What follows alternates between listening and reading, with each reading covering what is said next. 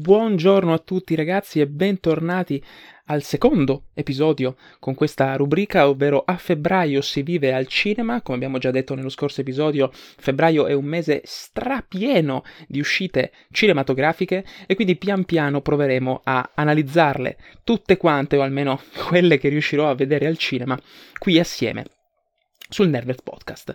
Allora, lo scorso episodio abbiamo parlato di Decision to Live, gli spiriti dell'isola e bussano alla porta. Anche l'episodio di oggi eh, vedrà tre film protagonisti e vi dico già che potete ascoltarlo tutto quanto senza problemi, perché non ci saranno spoiler, ho intenzione di parlare di questi film completamente spoiler free e mi impegnerò per farlo, non voglio rischiare di arrivare ad un punto del discorso in cui mi viene da dire ah, Devo fare uno spoilerino? No, voglio fare completamente spoiler free, così prendete proprio questo episodio come quasi un episodio di consigli. Volete andare al cinema e non sapete cosa vedere? Ascoltate l'episodio e magari uno dei tre film vi conquisterà e vi farà venire voglia di andare al cinema. I tre film di cui parliamo oggi sono Marcel the Shell, Tar e The Son. Allora, Marcel the Shell iniziamo subito con questo film animato, se così possiamo chiamarlo, perché secondo me è il film che forse verrà meno considerato tra questi tre al cinema, infatti ho scelto anche di parlarne sulla pagina Instagram. Se volete eh, andarmi a seguire anche lì, mi chiamo into.thenerdverse, trovate tutti i link in descrizione. E Marcel the Shell è un film d'animazione che ragazzi io ho trovato semplicemente carinissimo, ma veramente, veramente tenero eh, come film. Allora, Marcel Deschelles è la storia di questa piccola conchiglia.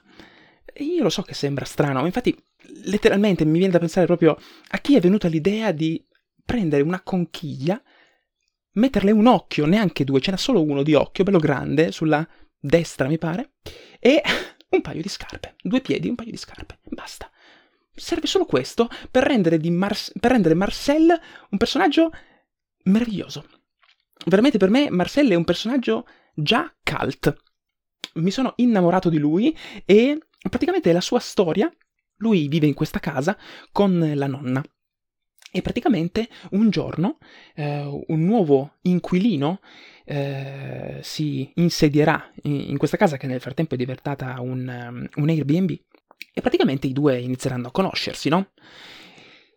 E ovviamente noi scopriremo eh, retroscena del passato di Marcel e piano piano scopriamo anche chi è questo nuovo inquilino, tutto raccontato praticamente attraverso la tecnica del mockumentary, no? quindi un finto documentario, tutto raccontato attraverso la macchina da presa, questa videocamera che, eh, con cui viene ripresa la vita di Marcel perché eh, il pretesto alla base del film è che questo nuovo inquilino vuole fare un documentario da caricare poi su YouTube per far vedere al mondo la vita di Marcel.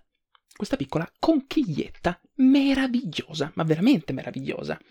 È un film d'animazione, sì, infatti è anche candidato come miglior film d'animazione agli Oscar 2023. Ovviamente mi viene un po' difficile chiamare questo film film animato, più che altro mi verrebbe da chiamarlo film a tecnica mista, perché è in live action tutto il film, solo che c'è un elemento animato che è proprio Marcel e la nonna.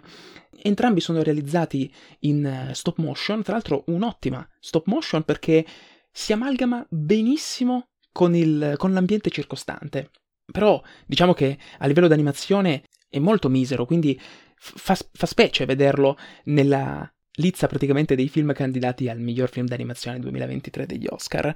Però in ogni caso, secondo me non merita di vincere l'Oscar. Abbiamo film di caratura ben migliore, vedi Il gatto con gli stivali 2, vedi Pinocchio di Del Toro, però secondo me è un film carinissimo che vi consiglio assolutamente di guardare.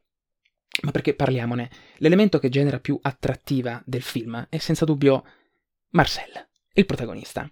Che cos'è? Una conchiglietta tenerissima che vive praticamente quella che potremmo definire una storia di formazione. È un po' un film coming of age, no? se vogliamo usare un po' questa terminologia inglese.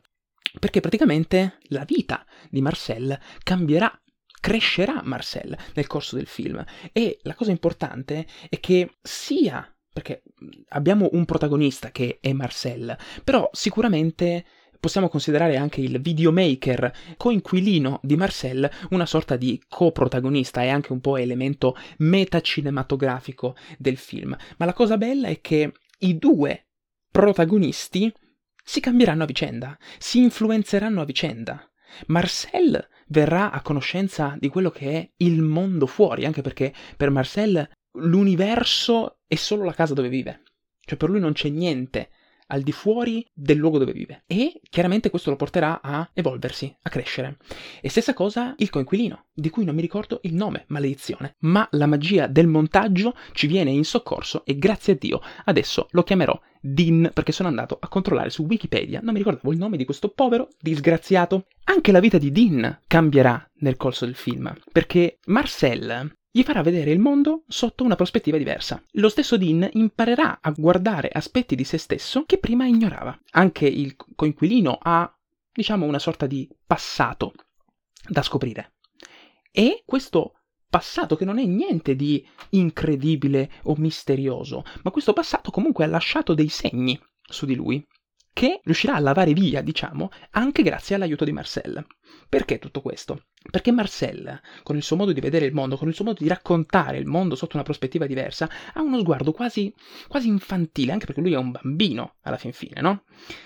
E quindi, guardando il mondo in questo modo, oltre a essere estremamente strepitoso, divertente, simpatico, ha anche uno sguardo estremamente puro, innocente. E molte delle affermazioni che fa sembrano quasi banali, solo simpatiche e spiritose, ma in realtà sotto sotto nascondono del significato, del sentimento molto più, più, profondo, perché è un modo di vedere il mondo che forse Dean, adulto, ha perso. E Marcel, invece, che non è neanche umano e quindi non ha magari canoni umani per leggere la realtà, la vede in modo tutto suo. E questo lo rende un personaggio delizioso. Lui, la nonnina, meravigliosa la nonnina, anche lei una conchiglietta, ma meravigliosi. Ma soprattutto, se siete in dubbio, perché in sala con me ho visto tante persone che portavano magari i figli, no? Io posso dire che questo film assolutamente, nel caso ci sia qualche genitore all'ascolto, assolutamente sia per grandi che per piccini, assolutamente. A me viene da parlare tutto in ini in diminutivi, perché parlare di Marcel de Shell mi, mi intenerisce talmente tanto che io userei termini solo come conchiglietta, piccini, tenerini, parlerei soltanto per diminutivi, perché veramente mi scioglie, mi ammorbidisce tantissimo parlare di questo film, e, e per grandi e per piccini, assolutamente. Perché comunque racconta tematiche che possono essere apprezzatissime da un adulto, ma soprattutto possono essere anche formative per quello che è lo sguardo di un bambino che sicuramente può anche immedesimarsi in Marcel, perché si parla di tematiche come l'abbandono, si parla di famiglia, si parla anche di crescita eh, personale, si parla di imparare cosa vuol dire eh, lasciare il nido, superare le proprie paure. Sono tante cose molto interessanti. Questo film alla fin fine è una sorta di esperimento perché nasce da dei corti. Il regista Dean Fletcher Camp praticamente aveva realizzato dei corti che avevano come protagonista questo Marcel, corti che poi praticamente sono stati trasformati nel, nel film. Prodotto tra l'altro dalla A24 che, come sapete, la A24, almeno per quanto mi riguarda, qualsiasi cosa fa si va a vedere al cinema. Per chi non lo sapesse, diciamo che la A24 è una casa di produzione che negli ultimi anni si sta sempre più distinguendo per i film che produce, di stampo molto autoriale, ma comunque tutti quanti di grande qualità. Veramente sono proprio pochi i film della A24 che deludono, almeno per quanto mi riguarda. Quindi quando esce un nuovo film della a 24 non posso dire che è una garanzia, sì, lo posso dire. Vado abbastanza sul sicuro.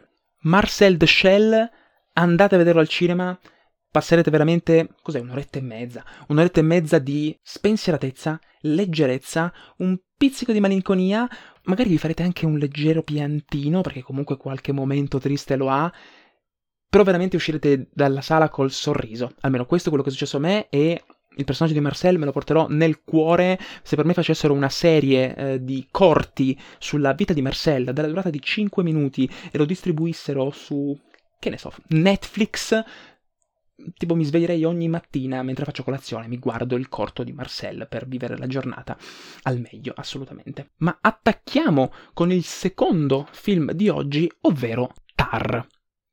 Film che mi interessava mm, particolarmente perché, come sappiamo, Kate Blanchett è stata candidata come miglior attrice protagonista agli Oscar. Eh, Kate Blanchett è un'attrice che io adoro, veramente, credo sia tra le attrici eh, esistenti che più preferisco, forse solo so- seconda a Olivia Colman, non lo so, in ogni caso si tratta di una delle mie attrici preferite in assoluto. Devo dire che il film non mi ha completamente soddisfatto. Non lo considero un brutto film, ma l'ho trovato estremamente respingente, almeno nei miei confronti, ma penso che in generale nei confronti del grande pubblico sia un film molto respingente. Innanzitutto sappiate che si tratta di una pellicola di due ore e mezza. Cioè, due ore e mezza sono tante. E probabilmente non erano neanche necessarie. E che cosa racconta, diciamo, questo Tar?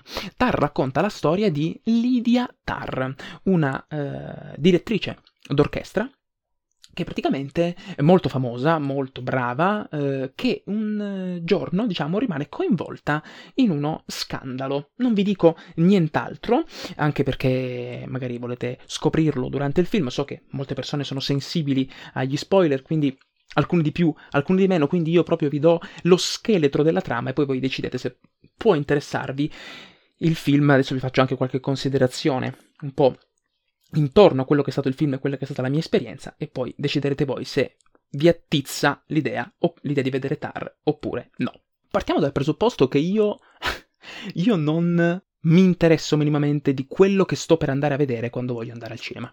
Cioè, adesso vi racconto, quando vado al cinema normalmente a parte che non guardo quasi mai i trailer, a meno che non si tratti di film di richiamo.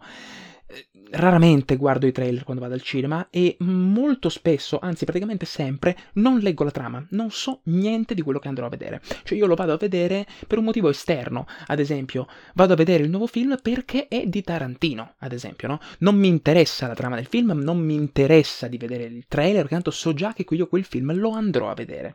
Sempre faccio così. Vado perché c'è un elemento che mi attrae, in questo caso era Kate Blanchett, oppure anche banalmente il fatto che fosse candidato agli Oscar, ma basta, non sapevo nient'altro, no? Comunque poi delle informazioni arrivano in un modo o nell'altro, e quindi sapevo che comunque questo film avrebbe trattato la storia di questa Lydia Tarr, no? E quindi pensate quanto sono mongolo. Io ero convinto di stare andando a guardare un biopic. Ero convinto che questa Lydia Tarr fosse realmente esistita. In realtà poi, andandomi a informare, Lydia Tarr è un personaggio immaginario, non esiste.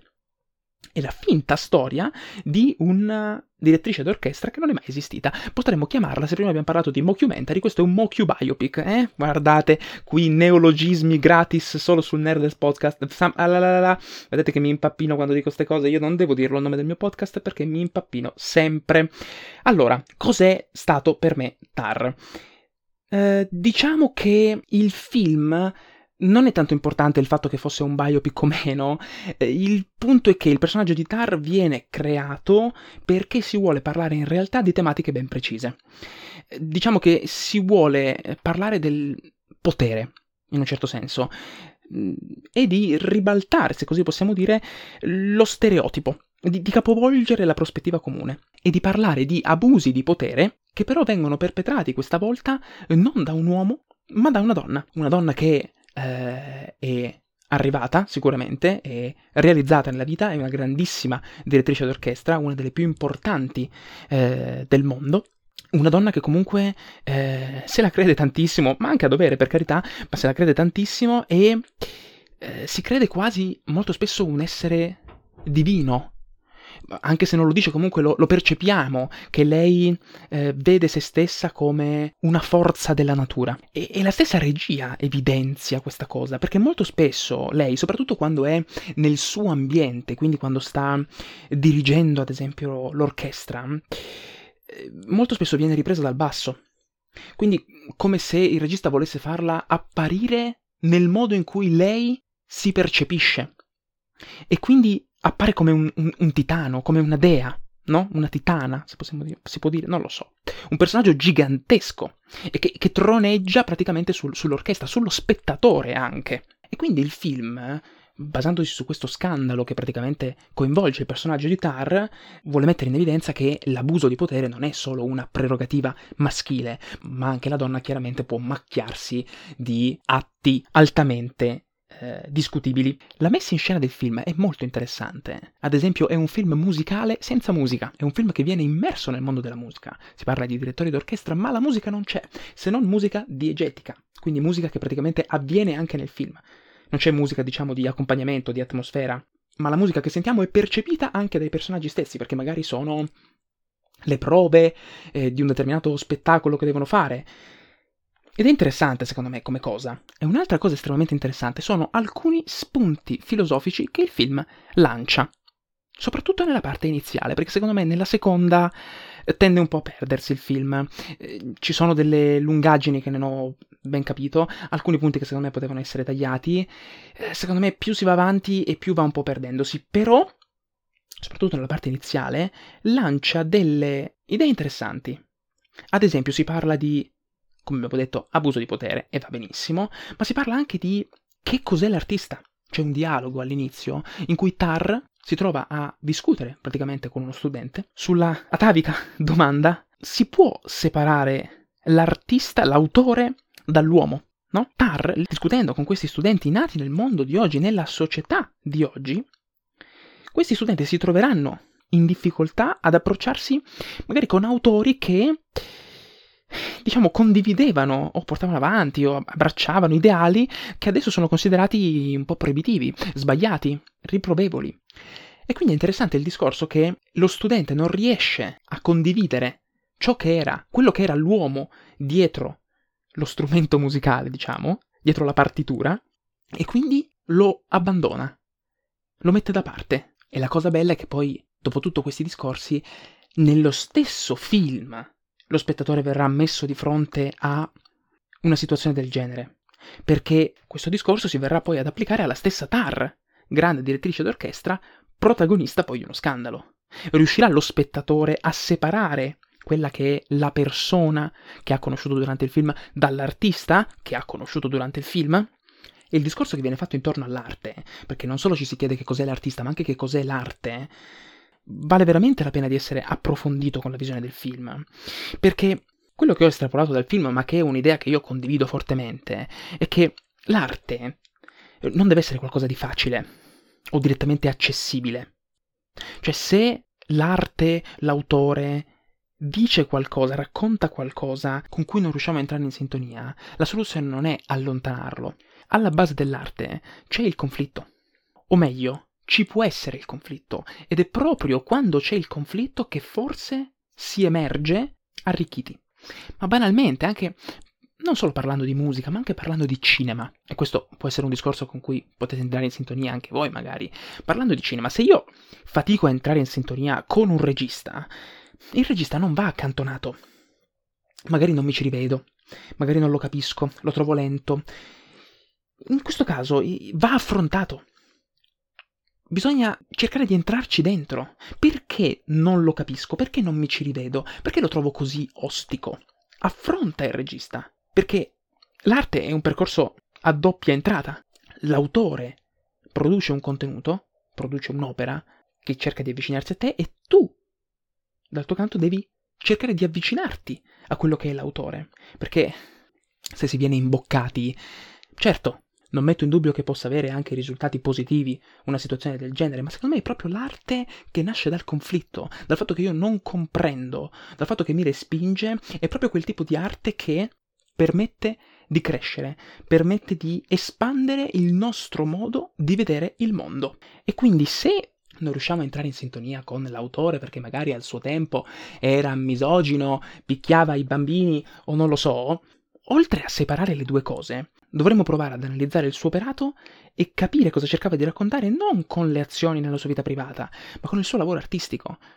Ne abbiamo a bizzeffe di esempi di personaggi che nella vita privata sono, sono aberranti e fortemente discutibili. Ne abbiamo adesso, ne avevamo nel passato e ne avremo sempre. Però secondo me è un concetto estremamente interessante.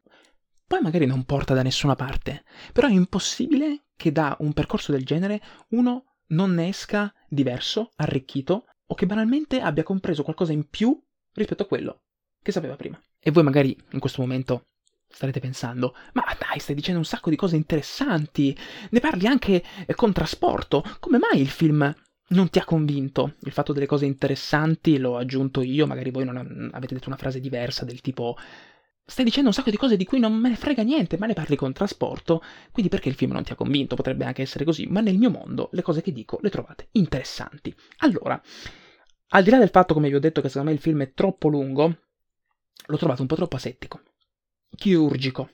Non sono riuscito a entrare in sintonia con i personaggi, ma nessuno. Nessuno mi è rimasto impresso. Forse l'unico che mi è rimasto impresso è proprio quello di Lydia Tarr, eh, che è sicuramente il personaggio più interessante, quello un po' più approfondito. Eh, la Blanchett mi ha pienamente soddisfatto dal punto di vista dell'interpretazione. Però diciamo che anche lei l'ho trovato un personaggio che chiaramente non è proprio positivissimo, eh, un po' respingente, non particolarmente affascinante. E, e quindi questo fatto qui, il fatto che io non sono riuscito a entrare in sintonia con nessuno dei personaggi, ho faticato molto ad appassionarmi alle loro vicende. Molto. In più, come vi ho detto, il film penso si vada un po' perdendo nel finale e avrei forse preferito un approfondimento su quello che è lo scandalo poi in cui viene eh, coinvolta eh, Lydia Tarr. E, diciamo proprio per quanto riguarda lo, lo svolgimento, le, mh, mm, avrei preferito più scene che avessero questo scandalo come protagonista. Quindi non un film che sicuramente mi sento di bocciare, ma neanche che mi sento di promuovere. Ma basta cianciare e parliamo dell'ultimo film di oggi che, uh, ragazzi, madonna, The Son.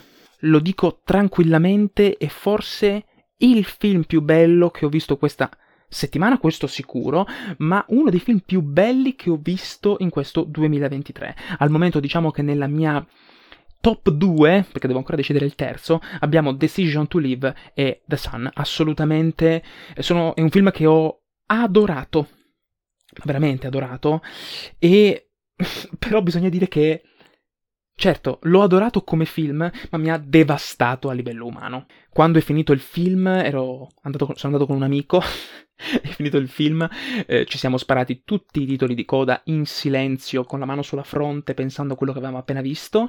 Siamo usciti, abbiamo discusso del film, ma era evidente quanto la pellicola ci avesse completamente annichilito a livello mentale, fisico, spirituale emotivo e qualsiasi altra cosa vi viene in mente da aggiungere. Nei giorni passati, la scorsa settimana, se non mi sbaglio, ho parlato su Instagram di The Father, il primo film di, Florian, di Florian Zeller, e volevo un pochino far conoscere questo regista a chi mi segue, magari non avevano visto The Father, l'hanno visto, l'hanno amato, almeno spero, e hanno deciso di andare a vedere The Sun. E eh, sto dicendo The Sun come se fosse il sole, ma vabbè, non importa. E soprattutto penso che almeno con The Father Florian Zeller avesse dato una prova registica non indifferente. Ho subito pensato che fosse un regista da tenere d'occhio e quindi sono andato a vedere questo The Son con altissime aspettative, anche se in realtà non avevo queste grandi basi su cui appoggiarmi se non il primo film che ha fatto Zeller, anche perché in giro la critica non sembrava così entusiasta del film, bisogna dirlo ma non posso fare a meno di dire che secondo me Zeller se è uscito con un altro filmone che io ho veramente, veramente adorato. Allora, Zeller è una persona che arriva dal teatro, infatti questo The Father e The Son sono due opere teatrali che lui ha scritto e che ha messo in scena e che ha deciso poi di riportare al cinema e indovinate, indovinate, ha fatto anche The Mother per il teatro che poi porterà anche in sala. Per me può fare qualsiasi cosa, anche The Grandfather di Uncle The Dog e io me li vado a vedere tutti quanti. Allora, diciamo che Florian Zeller, almeno per quello che ha fatto, racconta drammi familiari, il genere in cui almeno per adesso, sembra essersi specializzato è proprio il dramma familiare, un genere che io personalmente amo alla follia, soprattutto quando chiaramente si parla di film ben fatti, con personaggi ben delineati e il bello del dramma familiare, almeno per quanto mi riguarda, è che coinvolge. Quando il dramma familiare è ben fatto, riesci a entrare in sintonia, perché è un genere che funziona così bene proprio perché tratta di vicende di vita quotidiana, in cui tutti possono immedesimarsi, comprenderle, riviverle magari perché sono vicende che qualcuno ha anche già vissuto, e riviverle sul grande schermo. Ed è questo secondo me che funziona tantissimo nel dramma familiare. l'empatia, l'entrare nella storia, soprattutto quando la storia, come nel caso di The Father, per esempio, parlava di quest'uomo eh, affetto di demenza senile e si cercava di entrare praticamente nella mente di quest'uomo e di raccontare un problema terribile, sia dal punto di vista della persona che lo vive, ma anche per le persone che circondano il malato, diciamo. Poi c'erano Anthony Hopkins e Olivia Colman, e vabbè. Fuori completamente meraviglioso. Ok. Questo The Son, invece, anche qui si mette al centro di tutto quella che è una malattia. E per quanto mi riguarda, The Son è un film importantissimo per quello che racconta. Di cosa parla? C'è una famiglia, madre, padre, separati, padre che praticamente si è rifatto una vita con un'altra donna, da cui ha avuto poi un figlio, ancora neonato all'inizio del film, e la madre invece non, non si è rifatta una vita. I due hanno un figlio già cresciuto e praticamente questo figlio, diciamo, è afflitto da un problema grave, da una malattia grave. E di cosa parla questo The Son? Parla di depressione. E lo fa nella maniera più cattiva possibile, ma al tempo stesso facendo una grande opera di sensibilizzazione sul tema. La depressione non è un male banale, non è qualcosa che si cura ma dai, esci con gli amici, ma dai, sorridi un po' di più, non pensarci, vedrai che tutto passa. La depressione è una patologia e se sottovalutata o minimizzata può portare a conseguenze terribili. Questo è ciò di cui parla The Son. La cosa terribile della depressione è che si tratta di una patologia intangibile, incomprensibile per le persone che non la vivono, praticamente impossibile da esprimere per le persone che la vivono ed è difficilissimo conviverci per tutti, dalla persona che ne soffre persona che cir- alle persone che circondano il malato. Quindi The Son racconta la storia di persone che devono affrontare questo problema ma non hanno i mezzi per farlo. Non è un problema che si può affrontare con la razionalità, non è neanche un problema, paradossalmente, che si può affrontare con l'amore. E per quanto mi riguarda, The Son è un film coraggiosissimo che mi ha spezzato il cuore, me l'ha preso a cazzotti, l'ha morso, gli ha dato altri cazzotti in più occasioni. So che per molti una delle critiche che vedo, diciamo, più mosse al film è il fatto che sia proprio un drammone, con questa storia da telenovela, eh, pesante. Ecco, io personalmente, ragazzi, mi ci sono completamente, mi ha completamente avulso nel suo racconto. Io mi perdevo completamente nella storia di questa famiglia e nel, nelle vicende che loro dovevano, nelle scelte, anzi, che loro dovevano compiere. Terribili complicatissime. E io amo sempre queste situazioni in cui comprendi tutti i personaggi. Quando i personaggi sono ben delineati e ben scritti, li comprendi tutti, capisci? Li capisci tutti, non li giustifichi. Se compiono degli errori, lo, lo, lo capisci benissimo perché anche il film te lo evidenzia. Però capisci i motivi che stanno alla base delle loro scelte e dei loro comportamenti ed empatizzi con loro. E a me ha distrutto. Anche perché si tratta di una famiglia che al suo interno ha varie problematiche, molte delle quali magari che possono essere condivise anche con qualche spettatore. Io personalmente mi sono rivisto in alcune eh, dinamiche e non, non, so come la prenderete voi, magari anche voi annoierà, magari anche voi lo troverete un drammone allucinante. Eh, però personalmente io più di una volta mi stava venendo da piangere, io non sono uno che piange durante i film, eh, vorrei farlo ma non ce la faccio, non so per quale motivo, non riesco a piangere durante i film. L'uniche, le uniche in cui riesco a piangere, mi sarà capitato veramente, le conto sulle dita, le conto sulle dita di una mano, non piango dalla tristezza, ma piango dalla, dalla gioia, o per meglio dire dal, dal, gasamento, quando qualcosa è veramente talmente epico, talmente incredibile, mi metto a piangere, perché eh, vengo pervaso da un'emozione talmente enorme che mi fa venire da piangere. Mi è capitato. Ma dalla tristezza non riesco mai. Però ci sono quei film che mi bagnano gli occhi, mi fanno tremare. E io capisco che quando succede questo vuol dire che il film mi ha completamente destabilizzato. Con The Son mi è successo almeno tre volte durante il film. E soprattutto grazie a quelli che sono degli attori, perché ha comunque un cast di un certo rispetto questo film, degli attori incredibili, ragazzi. Cioè, noi troviamo Hugh Jackman che fa il padre. E Hugh Jackman può fare qualsiasi cosa e per me va, bene, va benissimo. A parte essere un uomo di una bellezza trascendentale, è un attore fantastico. Laura Dern, Laura Dern che fa la madre, cioè, non so neanche cosa dire per quanto riguarda Laura Dern, ci sono delle scene che coinvolgono il padre e la madre eh, che hanno una potenza espressiva mm, fuori da ogni logica. Ci sono gli attori che fanno, soprattutto Laura Dern, fa un lavoro sulle, sulle microespressioni che non ha senso di esistere. Ma anche il figlio, attore che non conoscevo. C'è Anthony Hopkins, c'è Vanessa Kirby. E soprattutto sapete che cosa non c'è, mannaggia alla miseria? Non ci sono i loro nomi nelle liste dei candidati al miglior attore protagonista, miglior attore non protagonista agli Oscar 2023. Perché non se li è inculati nessuno? Sono attori clamorosi, tutti, tutti nel film. Cioè, per quanto mi riguarda, il figlio avrebbe meritato di essere candidato assolutamente. Aggiungiamoci Hugh Jackman, Laura Dern. Sono spettacolari e io non capisco perché non siano stati minimamente cagati pensate che al ritorno a casa io ho detto, vabbè dai, ho visto questo film alle 6, vabbè, mm, adesso torno a casa in bici, mangio, poi magari faccio qualcos'altro, non sono riuscito a fare nient'altro. Perché il film mi era rimasto, mi aveva traumatizzato talmente tanto, mi era rimasto talmente dentro, eh, che ci ho pensato tutta la sera. Soprattutto, soprattutto per il messaggio che porta avanti, che è importantissimo veramente importantissimo, eh, non facile da digerire, ma importantissimo, soprattutto perché maledetto Florian Zeller, maledetto, eh, ti prende anche un pochino in giro, ti prende un pochino in giro, gioca con i miei, ha giocato con i miei sentimenti, il maledetto ha giocato con i miei sentimenti, un po' sofferto, tanto, tanto sofferto, mi ha preso un pochino per il culo, ma gli voglio bene, perché se continua a sfornare film del genere, per me Florian Zeller può fare quello che vuole. Ragazzi, siamo arrivati alla fine, io spero che questo format vi piaccia, spero che vi sia anche utile magari per eh, decidere cosa andare a vedere in sala, oppure se magari avete visto un film e vi è piaciuto, vi sia anche utile magari per avere nuovi spunti di riflessione, o magari avete un'idea completamente diversa dalla mia e in quel caso, come è già successo, scrivetemi eh, in, in privato Così ne parliamo, magari abbiamo proprio due punti di vista completamente uno all'opposto dell'altro e può nascere una, un'area di discussione interessantissima. Ho ricevuto anche delle critiche costruttive al podcast, ho cercato un pochino di migliorare, diciamo, alcuni elementi che magari potevano essere un po' ridondanti, ripetitivi, prolissi, come nelle scorse puntate.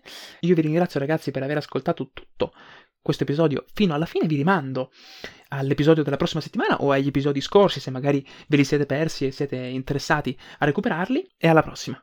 Ciao a tutti ragazzi.